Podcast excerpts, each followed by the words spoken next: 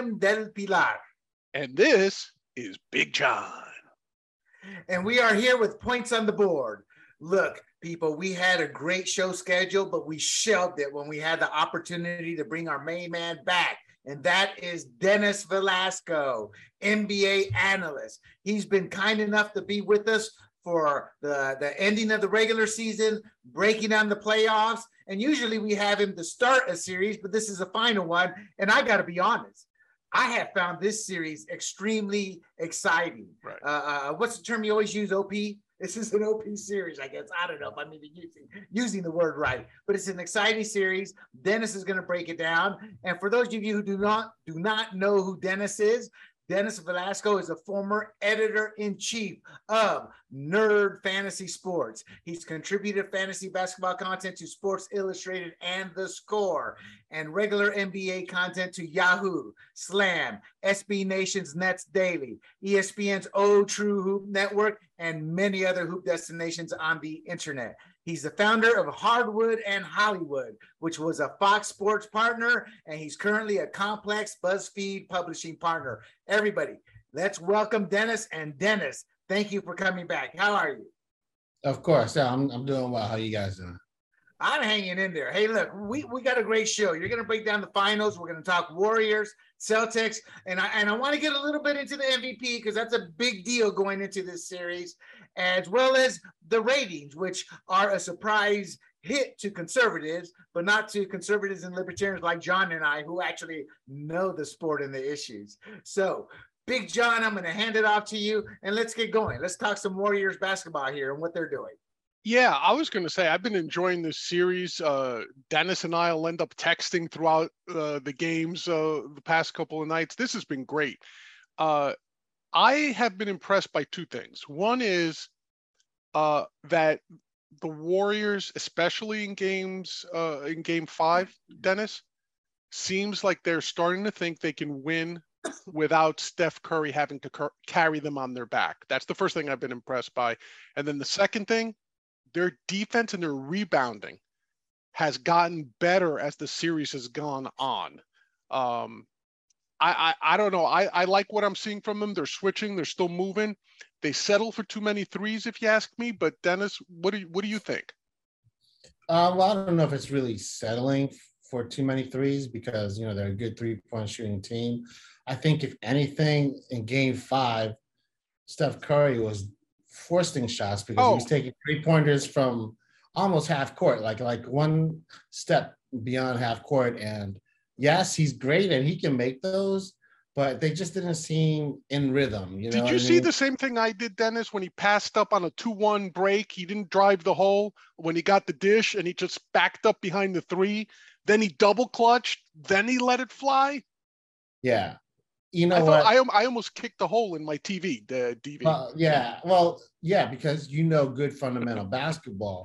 But this is Steph Curry, and you can't really argue against Steph Curry you can't really critique him if he wants to take that shot because he's earned it. Oh, you know really? I mean? You're coaching your your uh, kids oh. to to pull up at the three like that on the break on a fast break? Well, are they shooting like Steph Curry? Are they making like Steph Curry? If I'm 0 for 8 at that like point, if I'm 0 for 8 beyond the arc at that point, no, I'm driving the If you're Steph Curry, you have a green light automatically. Yeah. If you go 0 for 16, that one that you hit, can be the, the game changer. I know, but you if know you're I mean? up, if you're up and you're trying to you're trying to keep the Celtics from going on another run, right? Because in game five, that third quarter, oh my goodness, what were they, 14 to 15? They they erased yeah. the 16, uh, was it a 12 point deficit uh, heading into the third, coming out of halftime? Oh my goodness, De- uh, Dennis, I thought the Celtics were unconscious from three. Yeah, no, and that was after going over yeah. In, in the first right. half. But I mean, here's the thing: they were just making their shots. Sometimes there's just nothing you can do when that happens. I, what they had like nine. They, I don't even know how many in a row. it, it, no, they had, uh, yeah, they had something like uh, nine or ten in a row, and uh, they missed one, got the rebound, and then hit the three. So I don't even count that as a as a dry streak because it was basically they didn't even get back to the they didn't back up on defense. They just got the rebound, kicked it out, boom, hit the three, swish. So it was it, it was impressive. Uh, even Smart yeah. was hitting them. Robert Williams hit one. Um, and and, and um, but anyway, so with the with the Warriors though, um, do, did you get the feeling though? Let me ask you this question: Draymond Green, are they better with him on the court or off the court? Are they a better team think, with him on the court? I think he's I think, been struggling, man. I think he's generally speaking, right now. What was that? Generally, Go ahead. Generally speaking, I think they're better with Draymond Green on the court, just because. All right, so he's not scoring, but that's not really why you want him on there anyway. You know, he's still making good passes. You know, obviously his defense when he doesn't try to double out of the post and you know get out of position, his defense is very solid. You know, and he's just like one of those guys. He's like a glue guy where just because I know he's behind me or in front of me or next to me, I'm gonna probably play a little bit better. But you know, you have game situations where you know before game five, yeah, you're probably better off without him. But at the end of the day, you you want him on there. And you know, just getting back to what you had mentioned earlier with the rebounding and the defense, I think the biggest uh, game changer was when Andrew Wiggins said, "I'm going to focus on rebounding." There you go because once he started doing that, it's it's been different. Well, well, him different. him and Looney, right? Both of them yeah. have hit the boards hard. Well, no, Looney, you expect that from. I right, mean, you know, right. But I mean, he's still tall. Yeah, yeah, I, I, I like that. Now, level. now, William, I know you dug up some numbers for us on um, some of the secondary players, right? Like Klay Thompson and Andrew Wiggins coming on lately. What are, what are some of those numbers you you have for us? Uh, hey, I, I just got a, a question slash comment for yeah. Dennis. Dennis, so real quick, on uh, Andre is uh, I kind of viewed him as his role is more of a Dennis Rodman role the last couple games, uh, especially with Wiggins playing so good on both sides. And the fact that he scored uh, eight points the other night, I thought that was like a bonus because he was playing so well defensively. They didn't need him on offense. So I, I, I kind of uh, uh, uh, I mean, that's kind of how I viewed him. Is is this his road right now is the Dennis Rodman road? Go up there, play strong defense, and help uh, uh, uh keep his team afloat. Meaning, as you said, with him on the court, they know he's there and they know what he brings to the table, and he's not like a lesser piece. am I looking at it wrong? Is he expecting to do? Is he supposed to do more offensively? Uh, only in terms of passing. You know, um, He's been a defensive player of the year, but the thing that really stands out about Draymond, if you look at his numbers, yeah, maybe he scores or averages nine points, nine rebounds, but he also averages like six assists. You know what I mean? So right. that's the difference maker because when you're getting those assist numbers from, you know, generally speaking, a big like Draymond Green, that's just a big bonus. You know, he's able to actually grab the rebound and dribble down the floor and you know facilitate the offense. So, you know that's why you have Draymond Green there. That's why he's a special talent. And you know, don't be surprised if he makes the Hall of Fame. You know, especially with all the chips that he has and his numbers. You would never think he'd make the Hall of Fame, but he's a champion. But but Dennis, oh yeah, right. It's like Dennis Rodman. People hate him, but the guy was a champion, and, and he he was always brought in for a specific role and always excelled at that uh, except wearing the wedding dress, but that's another story. okay. But, I, but, but I'm sorry, I was going to ask uh, Dennis something. Do you think the Warriors, to some extent, this series was salvaged when Kerr kind of grabbed his cojones there for a while and sat Draymond, right? And brought in Gary Payton. He brought in uh, Poole for a little bit, but basically was bringing in Payton for Draymond in game four. And yes, that was the Steph Curry show, no doubt, in terms of, of, of the 40 plus points, right? But don't do you think the series may like if if the Warriors end up winning the series, do you think the series turned on that decision? Because it took a lot to sit Draymond in the second half of that game. Yeah, I mean, that was definitely a turning point. And Steve Kerr is like one of the best coaches of all time for a reason. And you know, just like you let Steph Curry shoot threes whenever he wants. You let Kerr coach. You know, if that's his decision to sit Draymond, and Draymond, he said he was pissed, but he understood it. and he's not complaining about it, which he didn't. You know, and then he came back on, you know, game five. You know, he started his offense early. I think he scored almost all his points just in the first quarter. Um, you know, so you know, Kerr, he's a great coach. Uh, Gary Payton, you needed him for what? Exactly what Draymond brings, defense. Right. But Payton can also, you know, take it to, to the hole Right. and score some points. You know, so that's the difference. I'm really surprised that they haven't played Jonathan Kuminga as much because a lot of like basketball nerds, you know, like me and analytics guys and whatnot, where's Kuminga? You know what I mean? Because Right. he's younger, he can play defense, but just offensively, he's not there yet. But if you, you know, if you have a fast break opportunity, he's definitely going to finish. But Right. you know, it's a little surprising. But again, Kerr can do whatever he wants because he's earned that right. You're not second guessing them. No, no. So Dennis, uh, Klay Thompson, uh, I, I learned he's also known as Game Six Thompson. So high expectations, I imagine, for uh, coming up.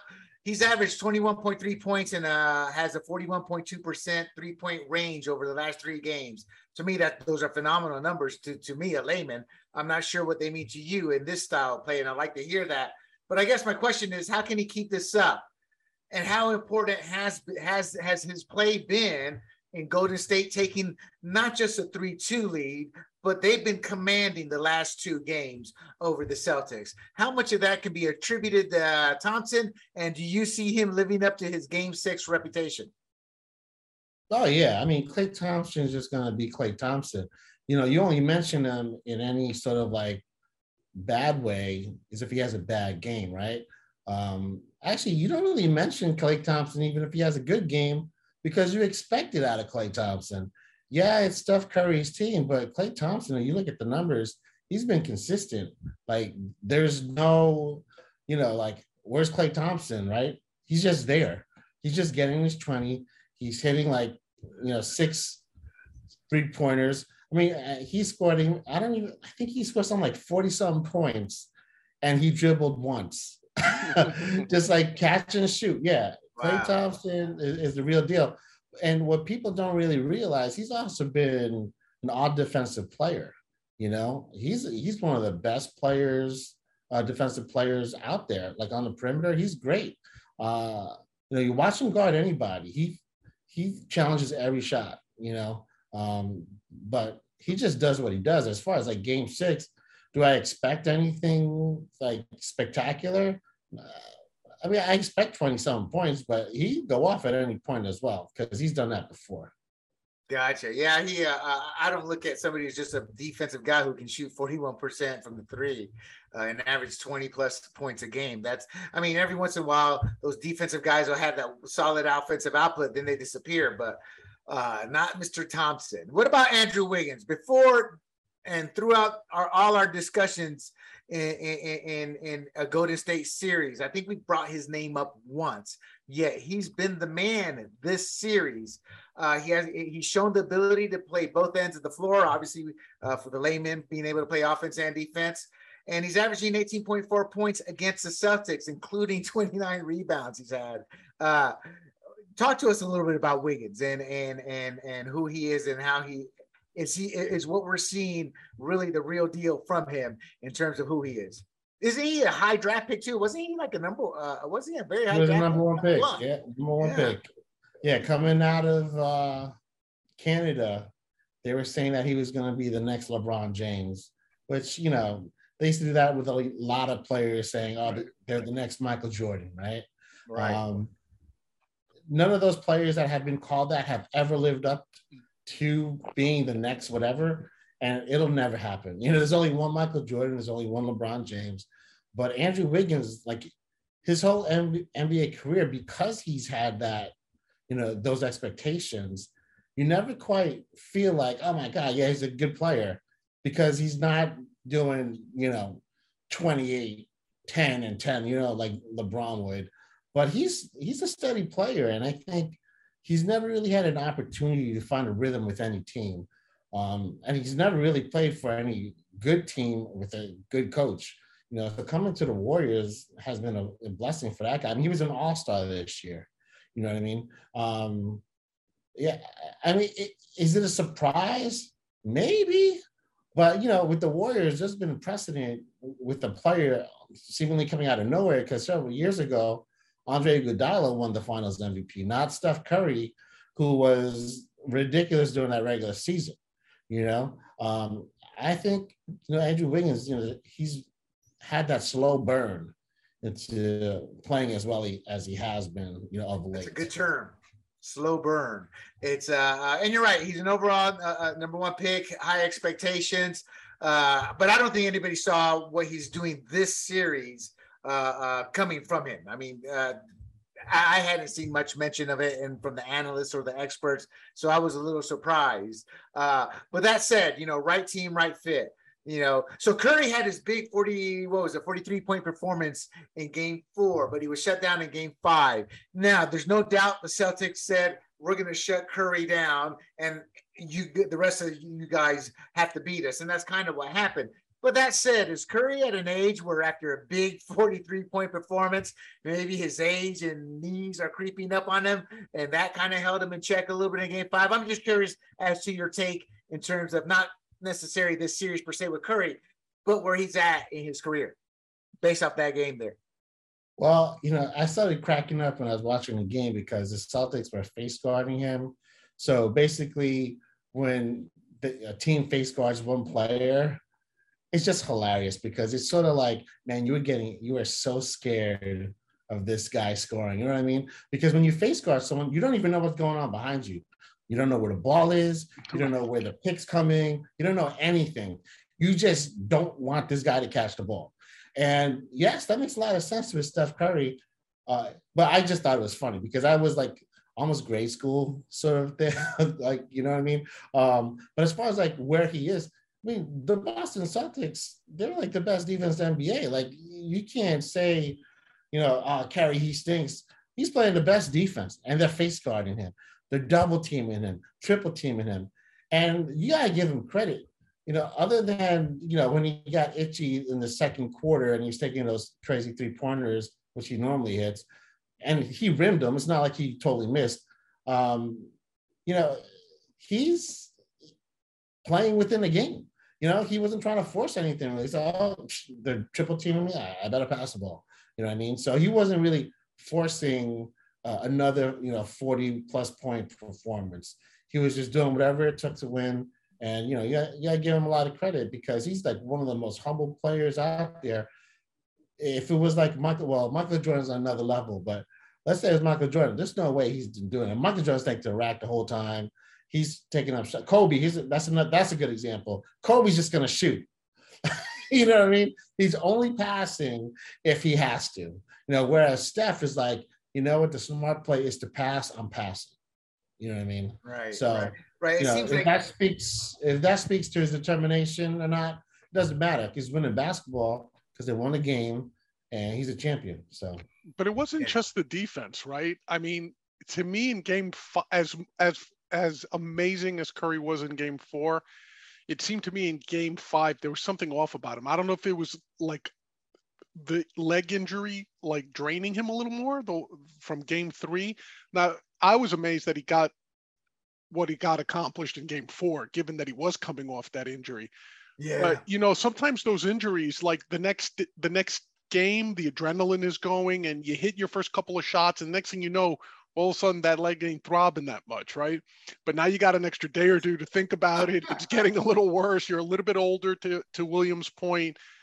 Well, now maybe it's set in a little more because I didn't think he was moving as crisp as you know. And when when he's when he when he spotted up for his threes, I don't know. He seemed like he was double clutching sometimes. It looked like he wasn't as smooth going up into his release.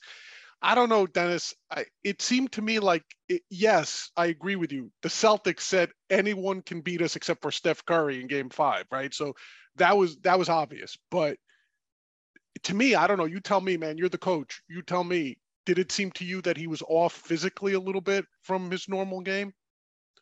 Um, yeah, no, it, it was. But you know, you also got to remember, like you put a lot of pressure on him. You know, you, you're counting on him like so much, and you right. know yeah, he's a pro. Yes, he's a champion. Yes, he's one of the best players at his position ever.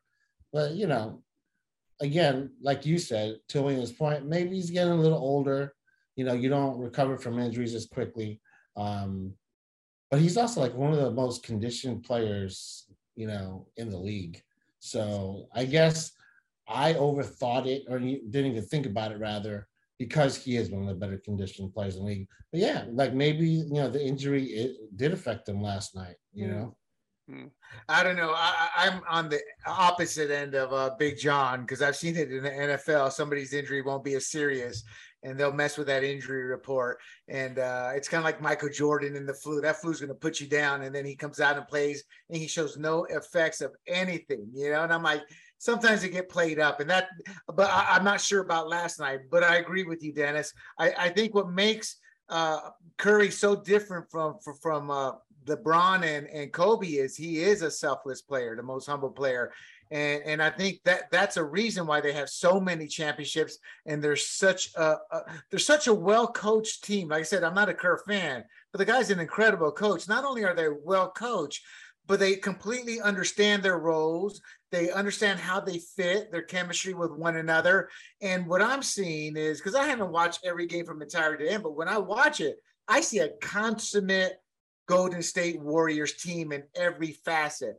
And the teams they play, it's like somebody has to step up or somebody has to be on top of their game or this or that.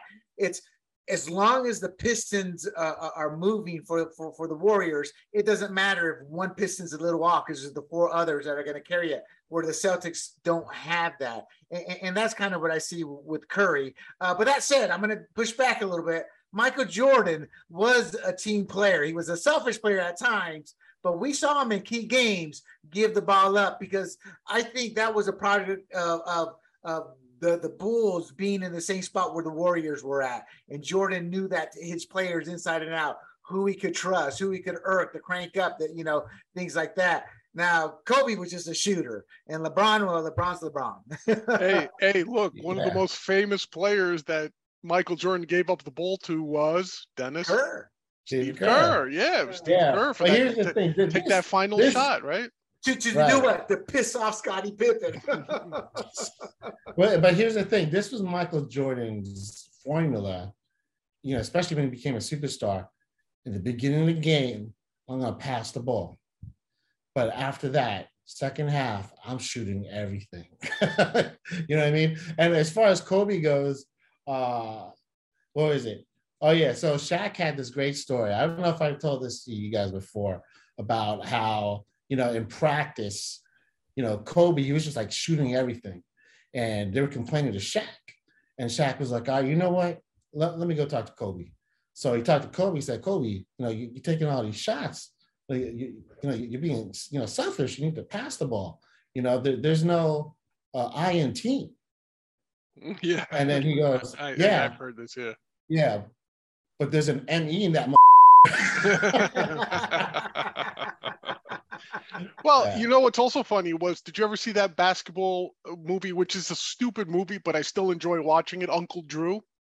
Oh, I love that movie. I right. love Kyrie Irving. Yeah, yeah. So when Kyrie, heard of it. it. It's hilarious. It's like these 70 year old guys supposedly who get back to the Rucker in New York for the tournament and they end up winning. Spoiler alert, right? But they're all in their 70s. But the guys in their 70s are actually Shaq, um, Kyrie Irving, um, Reggie Miller.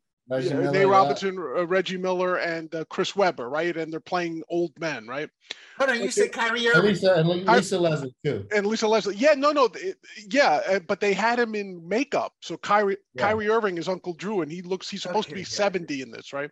But anyway, D- Dennis, did you notice that in one of those scenes at the Rucker where they're playing, you know, uh, the street ball, at one point Kyrie Irving's character Uncle Drew is shooting all the time and he's nailing threes and all that, and yeah, yeah. Shaq is just looking at him going, "Come on, Kobe, pass the ball. Come on, Kobe. Come on, Kobe."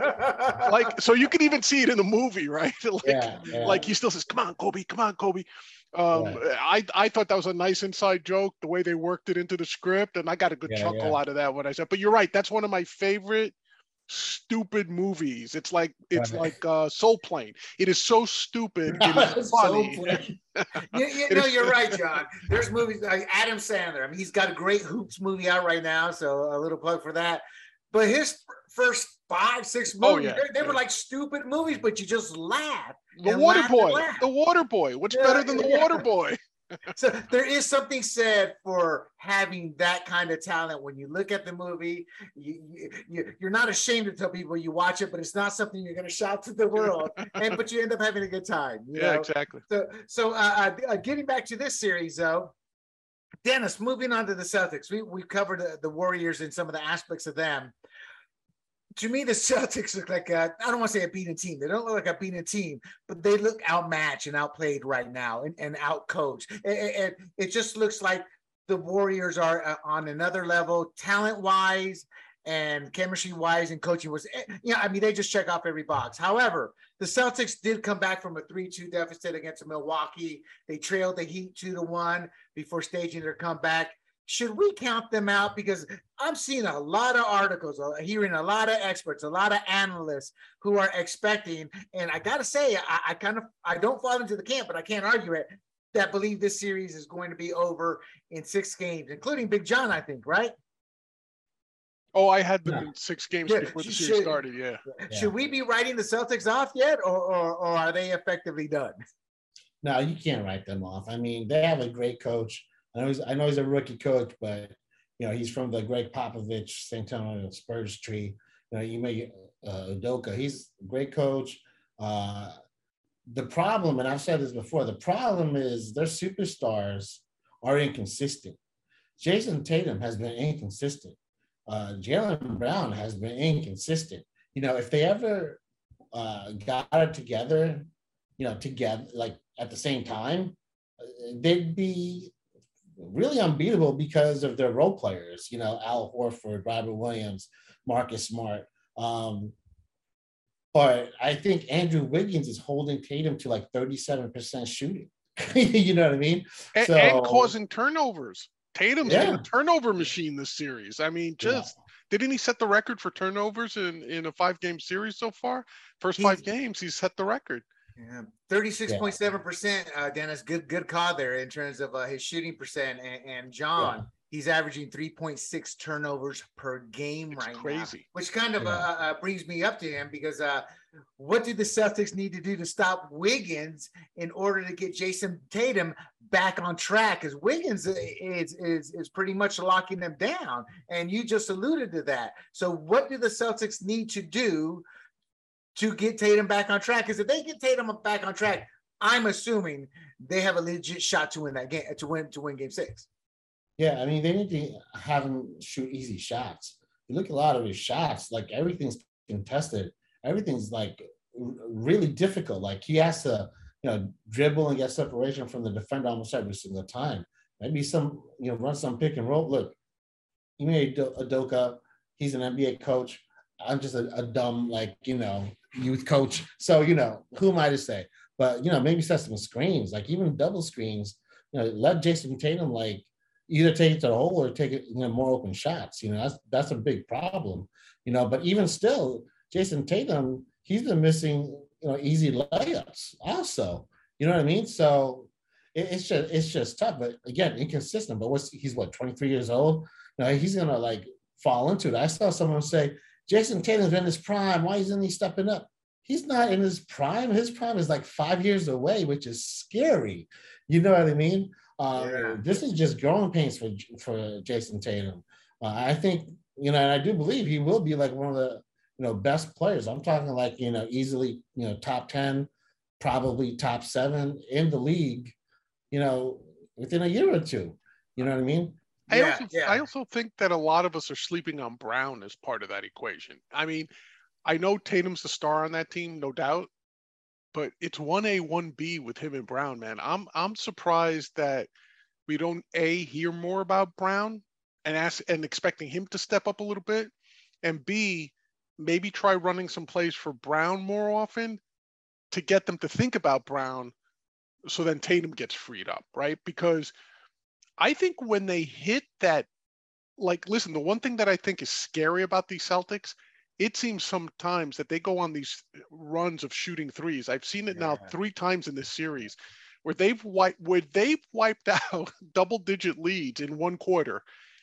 just by every time they go down the court, it's not even a thought. They pull up to the arc, boom, whoever's open. I've seen Smart hit threes. I've seen Tatum, obviously. Brown has hit threes. Uh, Robert Williams has hit threes.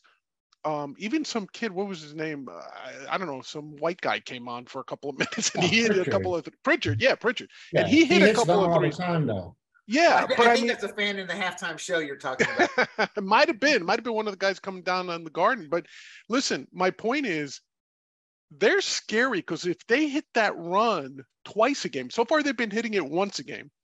But if they hit that run twice a game, they get very scary because then you then you're left trading threes with them, you know, and, right, and that right, might be a right. bad proposition uh, for the Warriors in the sense that you know, can can, can they also then the pressure's back on the Warriors now. You know what I mean?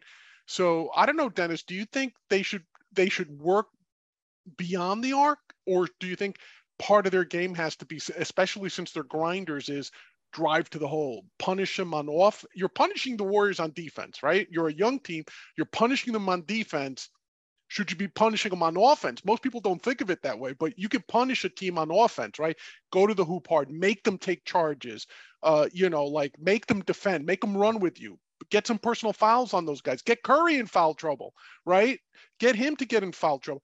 Like, so do you like the plan or do you think they, I think you said you're not an NBA coach, neither am I, but should they, should they be playing a more physical brand of offense or should they be relying on that those hot streaks of threes, baby. We're going to sit at the arc and just launch. You know, like I don't know which way to go with that. Yeah, they got to play smart. You know, if you look at, you know, um, smart as intelligent, not the player. Right, right, right exactly. um, but like, if you watch the games, uh, the Warriors are smaller than the Celtics. You you see a lot of times Jayson Tatum you know, being defended by Steph Curry also. Yep. We see Robert yep. Williams, a big, being guarded by Payton. You know, he's like a foot tall. You know what I mean? They need to take advantage of that. You know, um, even and it doesn't even have to be a post up play. It could just be like a split action pick and roll. Just have the guy roll down because the guy that's going to help is going to be smaller than that guy. You know, they need to take advantage of the height. They're not doing that enough. You know, just watch the game. You'll see like almost every single time down, if it's not a fast break, the big is going to be towering over whoever is defending it. You know, the only player um, who can match like height and length is uh, Kevon Looney. You know, and you know he was in foul trouble yesterday, and I thought the Warriors, oh, it's over. There's just no way, you know, that the Warriors are going to be able to stop the Celtics bigs, but obviously they did. Yeah. Um, so they need to play smart. You know, if the three's open, take the three. You know, I, am not saying don't take the three because obviously, you know, they're a good shooting team, but don't settle for the three. You know what I mean? Right. If you can you know, like pass it down, go for it. Mm. You know, going back to what you said in terms of J- uh, Tatum missing uh, layups and John saying getting Brown more involved, to add to the caveat, you're like, don't settle for the three, but it seems like they've been settling for the three because the Warriors defense has been so solid you mentioned that he's missing layups and his off play, he's only 23. Just on the surface of things, that tells me that the Warriors aren't literally affecting him physically, but they may have gotten into his head. And and and if that's true, then game six is over at JSW. But that said, uh, how would you get a player like Jayson Tatum his mental game back. Because again the key is when you start missing those easy shots it's a it's a red flag he, he's off in the head right now. They've rattled him. They got to him. Uh, let's just for for for for for sake right now assume that's happened. What needs to happen to Jayson Tatum? What does the head coach need to do? Or head coach? What does the coach need to do? His players. What needs to happen to get him back on track offensively? Uh, because they cannot. They've shown they cannot. They're great at those three point streaks, but it hasn't paid off the last two games. It's just they've been overpowered. Yeah, no. Jayson Tatum is doing what every young player in basketball does now. And, you know, as far as changing that mentality, you're not going to be able to do that, you know, in the next game for Jayson Tatum.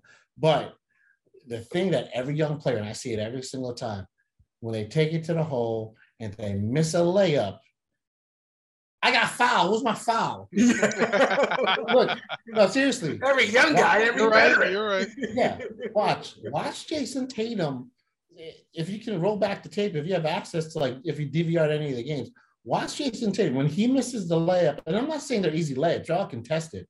But when he misses the layup, he always looks at the ref, and he's stuck in that position like this, and he's not getting back on defense. Right, right. And that's getting to him mentally. You know, that's where uh, it, it's a mindset thing in that like I got fouled. Like that's why like when I coach all the young guys, I always tell them, listen, it doesn't matter if you get fouled, play through the contact. Just play. Because there's not one instance where I saw a ref go, right. Hmm, you know what? You were fouled. Let me change my call. That never happens. Right. Just play through contact. Don't expect anything. If you get fouled and, and they don't call it, play defense.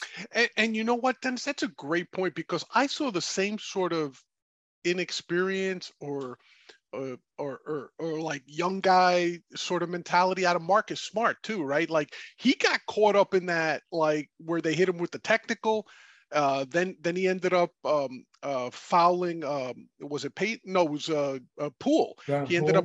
up or yeah, slapping him in the face, and uh, yeah, there was a Yeah, but he did it. Poole fucking. I- I- Poole yeah, yeah. basically told that. he, he he flopped. I got you. He flopped. Yeah. So, um, but uh, yeah. So like, but I think that's where a veteran team gets an uh, uh, uh, like a young inexperienced team uh to, to get out of their game right? They're looking for the call right? They, they're not going to get it but they're looking for the call. And and and they they a guy flops and gets a foul now you're yelling at the ref and you get teed up Right. right so mm-hmm. so i think those are old veteran tricks right like when i played i couldn't keep up with anybody on the court right so w- my thing was in the paint i'd step on people's big toes you know i'd tug on their shorts a little bit because it would drive Yeah. them nuts right i mean that's that Yeah. those are veteran tricks mm-hmm. right Yeah. Oh, and Yeah. let's be honest, refs give vets calls, they don't give them to rookies for the most part, right? So if there's any doubt in the ref's mind, he's going to give the veteran the call, the benefit of the, the call. Unless unless it's Tim Donaghy. Well, Wow. yeah, for those who don't know, Tim Donaghy's uh, the ref that was uh, booted for uh, uh, what was he gambling or uh, playing the gambling? Yeah, service? he will not give the man the call. He will give the call that results in his best bookie. You Yeah. know. Well, the final question regarding the the Celtics and they gave up 18 turnovers in Game Five. Their offense obviously looks like a mismatch against the the Warriors defense uh, just one to three points that are the biggest points that that you haven't seen them doing that they must get back to or start doing if they haven't to overcome that that that that, that Warriors defense and to pull out a win tomorrow night. Yeah, well, I think they mentioned it on the broadcast yesterday where the magic number for the Celtics is 16. If they get 16 or more turnovers, they, they lose. right. If they get less than that, they win. So protecting the ball obviously is a big deal. And the reason why is because how many times do you want to give Steph Curry like an extra possession? You know what I mean? You don't want that, to that was that. 18, 18 extra possessions they got there. Uh, I'm not Right. sure how many points they, I should have looked it up. Sorry, fellas. I should have looked up how many points those 18 turnovers uh, uh, uh, became. Uh, but 18, I just heard 18. I was like, oh my god! E- even as a non-basketball aficionado, I was I was stunned at that. Uh, uh, so moving on though, uh, uh, Big John. Uh, speaking of 18 turnovers, that's the over 16 being the over under there. Talk to us a little bit about some prop bets, a little gambling tips. Oh, yeah. People who don't want to lose money. Oh yeah, listen. Uh, if you've been following us on Twitter, uh, uh, at Sports Grumbling with no S at the end, uh, uh, on Twitter, uh, uh, I'll let you guys guess. What's my safest NBA bet of the year so far? I know, I know. Oh, yeah, I know Yes. this. I'm not even. Dennis. Uh Golden State Warriors always win the third quarter. There you go. You always take Golden State in the third quarter. Ironically enough, the only uh, I had a streak of like ten in a row on that. Game five was the first uh, game in a long time where the Warriors lost the third quarter. So uh, I've I've made a ton on taking Golden State uh, to win the third quarter. Um, I've won a couple, um, especially this final series with taking the Celtics in the first half they tend to come out hotter and and and clamp down uh, on on the Warriors, and also the Celtics in the fourth. Again, except for Game Five, which was a role reversal, they tend to win the fourth quarter. Um, now, I the last uh, episode we had Dennis on, I pre- I said I'm putting uh, a futures bet on Golden State to win in six. That was the prediction. Dennis shared the prediction. I actually went and put some money on that. Uh, that went out at 60 to one, uh, at six to one plus 600.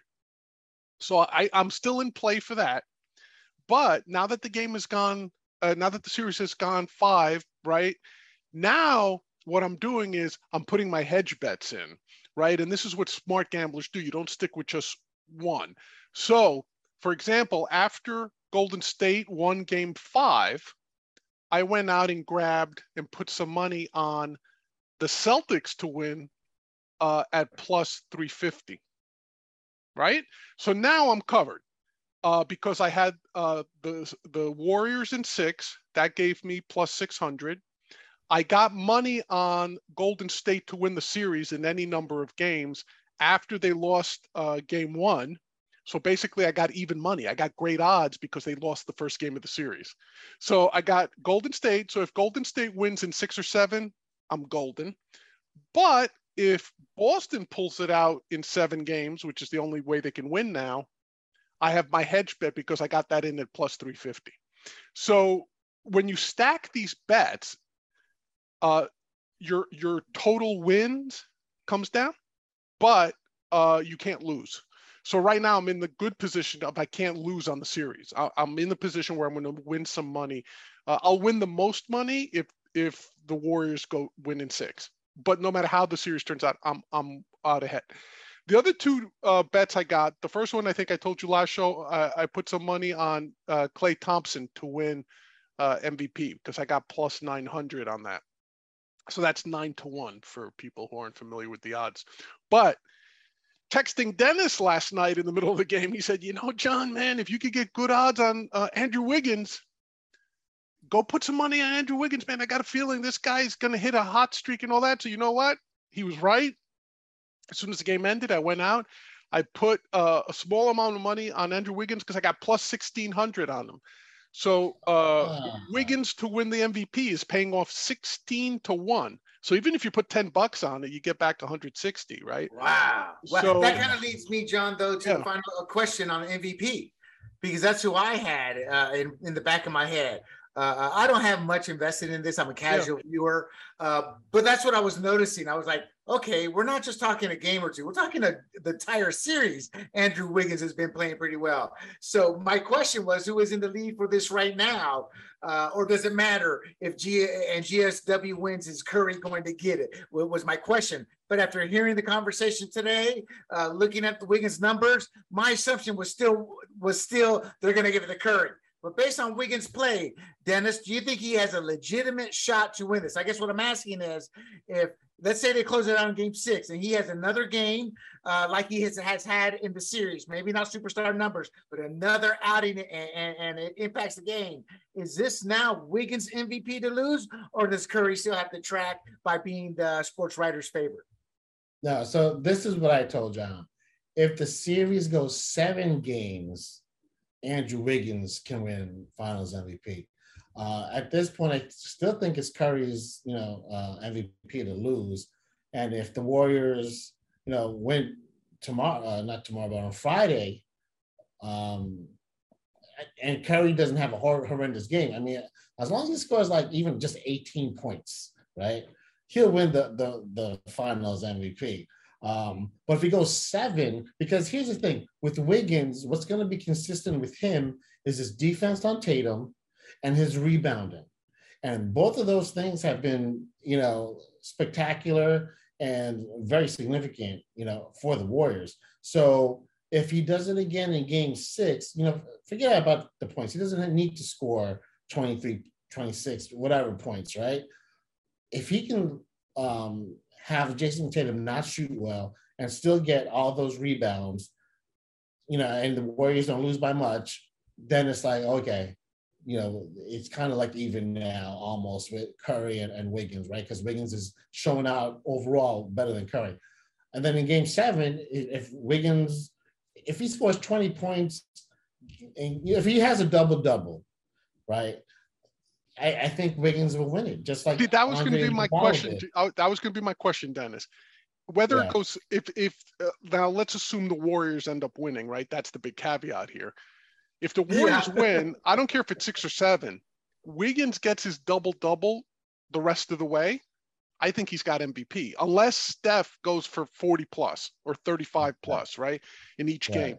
I think if Wiggins does 16 and 10, 18 and 10 in Yeah. whatever's left in the series, Yeah. I think the the inclination because of the defense and because it means he shut Tatum down. If Golden State wins, it means Tatum's been shut down. They can't win unless Tatum goes off, right?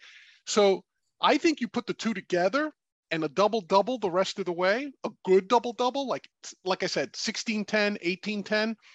Um, I you talked me into Wiggins being MVP. I'll be honest with you. Um, otherwise, look, Vegas thinks it's going to be Curry. He's the only player who who is is uh, less than uh, even odds. You know, he's at minus 250 or so, 255 um, before this show when I last checked. So John, yeah, all your bets that you talked about making, you know, we uh, third quarter, who wins the Yeah. series. Uh, if Wiggins wins the MVP based off the the spread you gave us, or whatever the term is used, yeah, Uh, the odds, yeah. will you still earn more with that one pick than you will with all you've done uh, uh, previously in the it'll it'll be close, but it but it'll be a lot because um for these types of bets, you don't put crazy amounts down, right? Because they're they're so fickle. It's it's you know like when you bet a score, you know what the score is after the game. You know who won the game, right? If you bet a right. spread, you know what the spread was because the game. MVP is, is one of those things that you got to look at performance. You got to project performance, but you also got to say like, do the writers like this guy enough to give him an MVP? Do they have a beef with the guy? You know, um, you know. So there's there's a lot of that going in there. Like, um, I liked Wiggins because if the Celtics deserve to win a game, it should they should have won game five. If anyone on this planet told you, hey, we're holding Steph to less than uh, what was it, 20? Uh, and uh, you know, and uh, you know, he's gonna have the worst game. He, it'll be the first time in 233 games he's not gonna hit a three. Yeah, I, I like think, if someone told you that before the game, would you have thought that the final score would be Warriors by 10? No. No. You would have said Boston is heading home to clinch the series in six, right? So I think the Celtics are probably demoralized at this point, oh, probably. big time. And that is due largely, largely to Wiggins. Because I Right. think while Curry did an average job, he wasn't Superman in game five. Wiggins, even though his output is less than Curry's, like say, in terms of scoring, he was Superman for them in that one. Right. Like right, it wasn't right. just the scoring, it was like the way he scored. He was strong to the hoop, son. He just went, he drove with authority. He clamped down on Tatum. He was pulling down the boards. Um, I don't know, Dennis, man. He could have been wearing cape in game five. Yeah, right. Well, it, it, it's like I said before, when Wiggins said, I'm rebounding, that just made a big difference. you know? Absolutely. Yep. Right. Um, and if if um, the Warriors win in six, I don't think it's going to be enough for Wiggins. Like he's not going to have you know, enough time to sort of you know prove that he he needs to be the MVP. It'll be close. But Dennis, think Dennis, what if because- Curry because gets you, 'cause you mentioned the story right with the writers, and you're Right. right. Sometimes that's what it is. For Wiggins, it's sort of like the redemption, right? Number one pick. Everyone Yeah. said, "Oh no, he, yeah, he's not that good." it's a you know, great whatever. story, man. It's a Yeah. great story to You know, write. I- I've the been other waiting to story is. Steph Curry has never won the Finals MVP. So you know, right now there's more of the sentiment for Curry than there is with Wiggins. But Wiggins is climbing up there.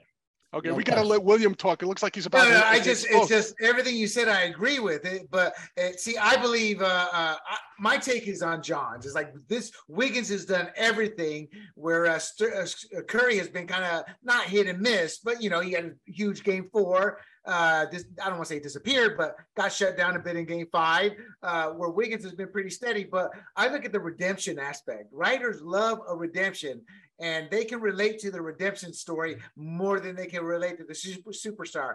That said, I think they'll side with the superstar who's never won it.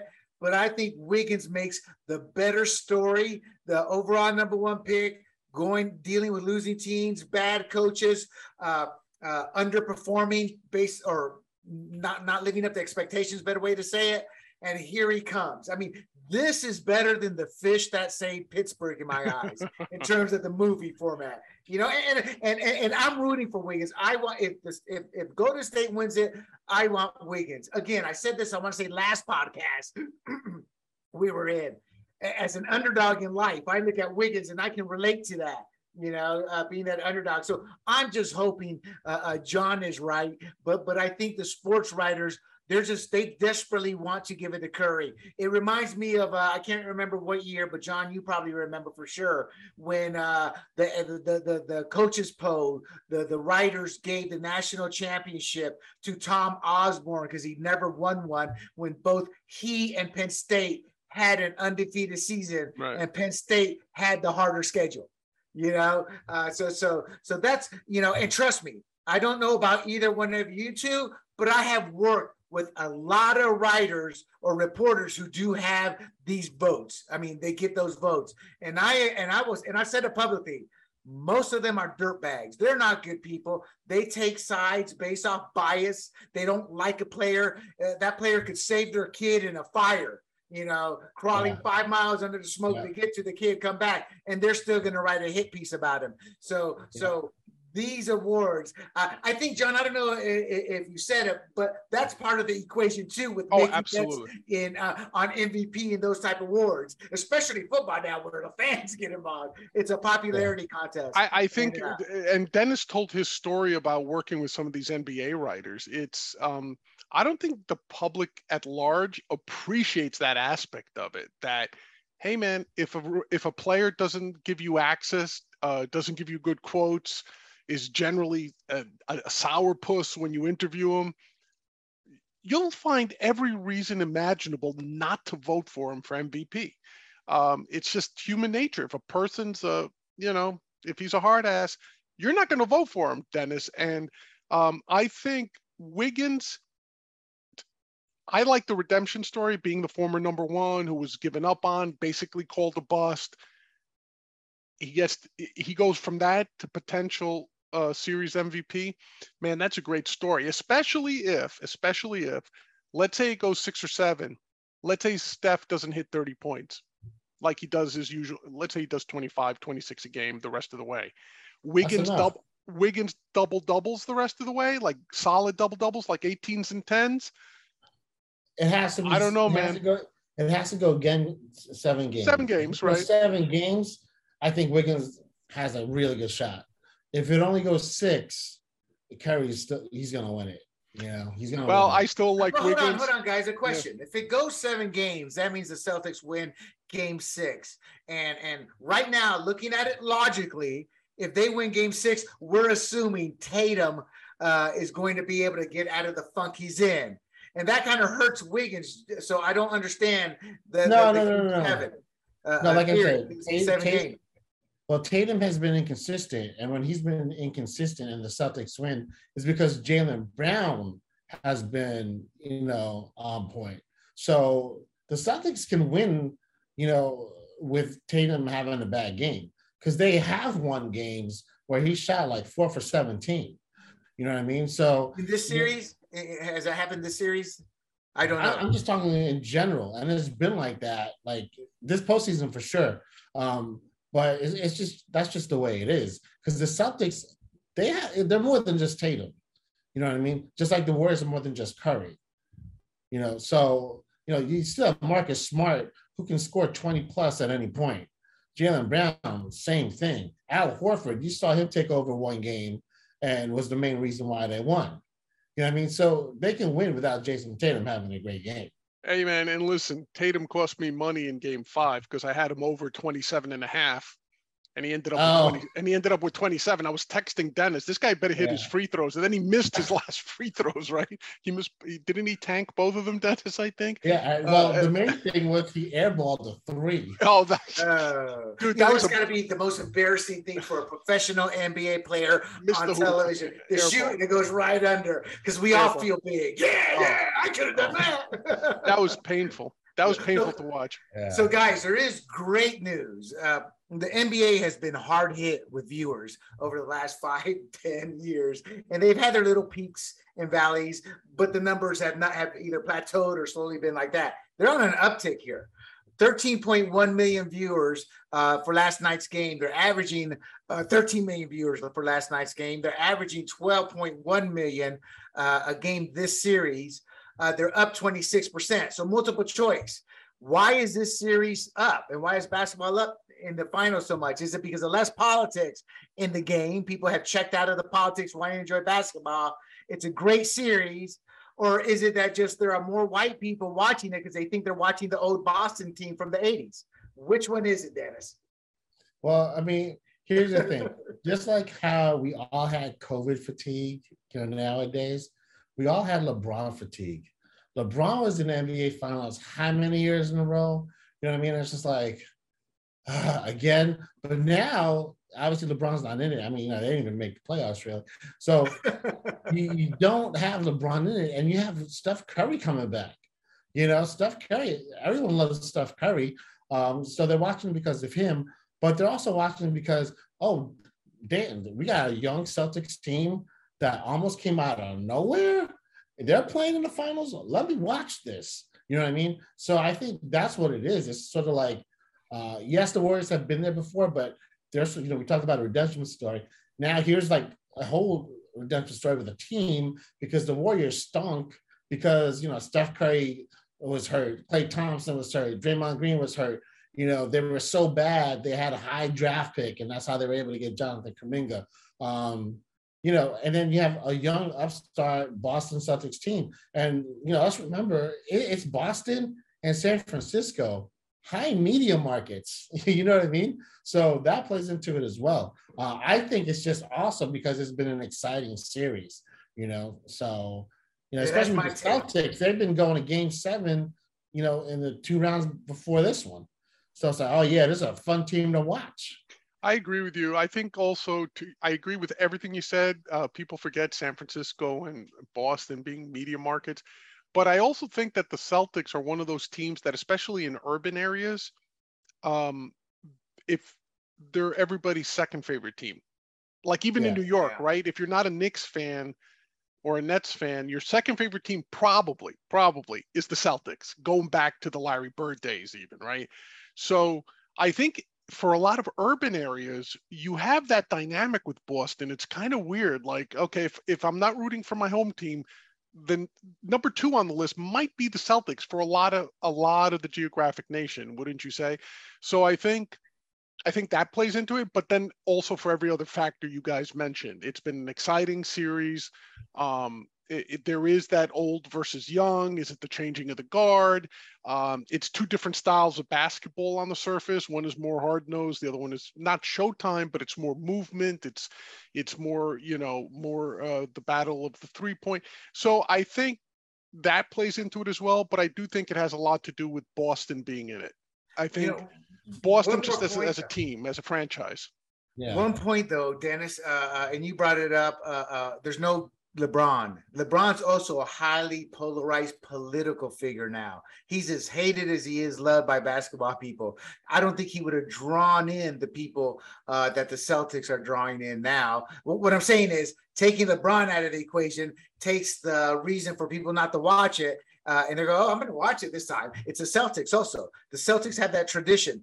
Uh, I got a quick story here because because it's anecdotal, but it's something a lot of us who are uh, love sports notice. So, for example, I, have gone to uh, easily 20 some odd countries in the military.